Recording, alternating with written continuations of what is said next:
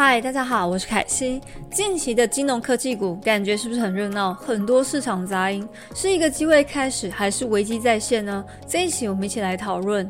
SQ、PayPal、Visa、MA 这些支付金融科技股纷纷往下跌。明明呢，这些公司都有跟着流行走，也有加入了加密货币的行列。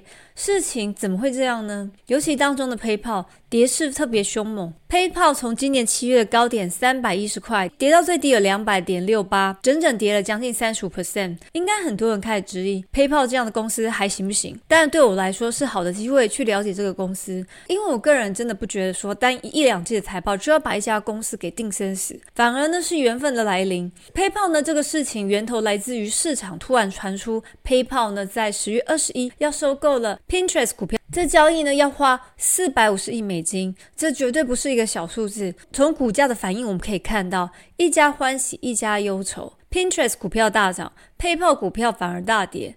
但我自己也在群里说过，我觉得这交易不太有可能，因为连微软的开出数字呢，Pinterest 都不买单，而且买下去呢，对 PayPal 来说，短期会是一个负担。就像 Telado 当初买了我在七十块分享的 LVGO，并且买在公司涨到一百四十块的时候收购了它。虽然这些收购对公司长期来说是好的，但短期没有稳定赚大钱的公司，收购绝对是一个负担。结果之后三天，PayPal 马上澄清说：“哦，我们没有要买哦。”但从那边开始呢，公司就蒙上一层挥之不去的厄运。紧接着，公司 PayPal 呢，十一月八号又宣布了二零二一年的第三季收益后呢，股价又再次跌十趴以上。以这个财报来看呢，PayPal 这次的跌幅，当然和 eBay 分手后后坐力还在多少影响。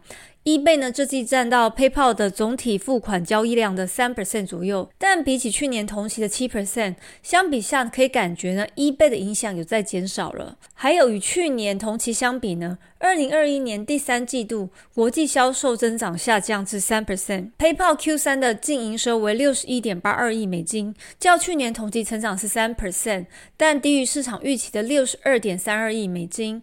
净利润成长六 percent，为十点八七亿美金，高于市场预测的八点八三亿美金。每股盈余为零点九二美金，高于市场预测零点七二美金。公司 PayPal 表示呢，由于疫情的持续发酵呢，近来世界各地呢受到了供应链的影响，也拖累了客户、供应商跟各个产业。下一届引导公司还是一样偏保守判断，并且呢下调二零二一年呢整年的营收指引。光上述几点就足够让这次股价跌得惨兮兮。不过我刚刚提到 PayPal 放了一倍自由，所以呢。PayPal 呢可以去找其他公司合作。在二零二一年的第三季度呢，十一月份，他们宣布了 PayPal 呢签署了处理亚马逊、沃尔玛市场还有实体店面交易的协议。这一脚的迈进呢，确定公司呢成为主流支付提供商的地位。虽然呢宣布后还是来个大跳水，状况和我之前去年分享的 Affirm 反而相反。本来大家不看好 Affirm 的财报，盘前期已经大跌十几趴，但是后来因为呢亚马逊的合作而解救了。为什么天差地远的差别？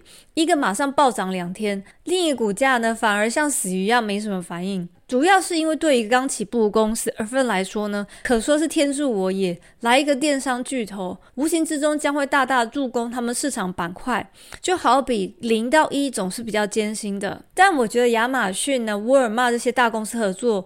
应该接下来有慢慢有机会反映在未来的营收上，而且公司的执行长舒尔曼也说了，Memo 呢有机会实现承诺九亿美元营收，并且预计 Memo 的利润将在今年转亏为盈。Memo 呢是一个很有竞争力的 Super App，可以做很多的金融服务。如果有两个人都使用这种超级 App 的话，可以直接就把钱汇过去对方那边，完全呢不需要透过第三方银行。公司执行长认为呢，Memo 呢可能成为 PayPal 未来最大的收入来源。结论来看呢，从公司近期的表现，我觉得公司呢没有失去它的方向，公司还是不断在整合各个领域，来巩固 PayPal 地位和持续扩大的获利。呃，我从之前的种种新闻来看，我觉得公司其实想要变成一个社交线上购物，并且可以连接支付的一个全方面发展的公司。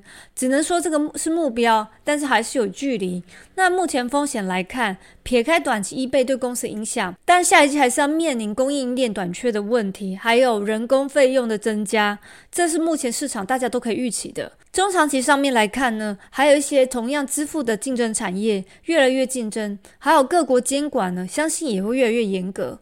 公司呢必须不断在治安的安全上面、技术上面提升，花费更多的费用，因为这个年代骇客也是流行之一。如果从我刚开始说那四家公司比较起来的话，Visa 和 Master 比较像是稳定成长股。那大家一定问我说，这两家公司，我个人对哪一家比较有兴趣？这两家公司在经历上呢，其实 V 的表现比较强势，而且逐年营收都不断扩大，经历也在增长，也是全世界呢最多人使用的支付卡片。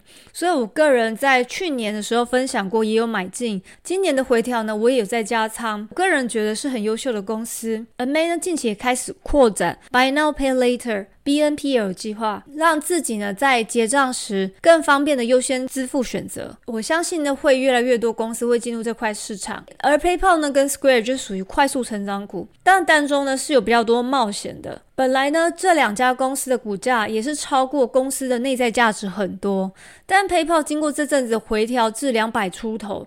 终于来到一个比较合理的价格，所以我自己也把握这次机会，在两百出头时候建仓。至于 SQ 的合理的 DCF 大概握在一百六十，给大家参考看看。接下来要等跌破两百呢？或者是说公司确定止稳呢，我才会考虑再加仓的可能性。以我个人短期来看呢，我会选择 V 和 PayPal。我希望这些公司买的时候是在合理估值内，毕竟呢追高有绝对的风险。当大盘回调时，高于估值的公司绝对是首当其冲。而且股票买了也不一定马上会大涨，上面呢还很多人被套牢，需要时间去慢慢消耗。以上呢只是凯西的分享讨论，绝对不是买股推荐。所有投资之前都要做好功课，毕竟呢就像你自己买手机一样，好好比较过才知道哪一款是比较适合自己，别人是无法告诉你答案的。谢谢大家，我们下期理财见，拜拜。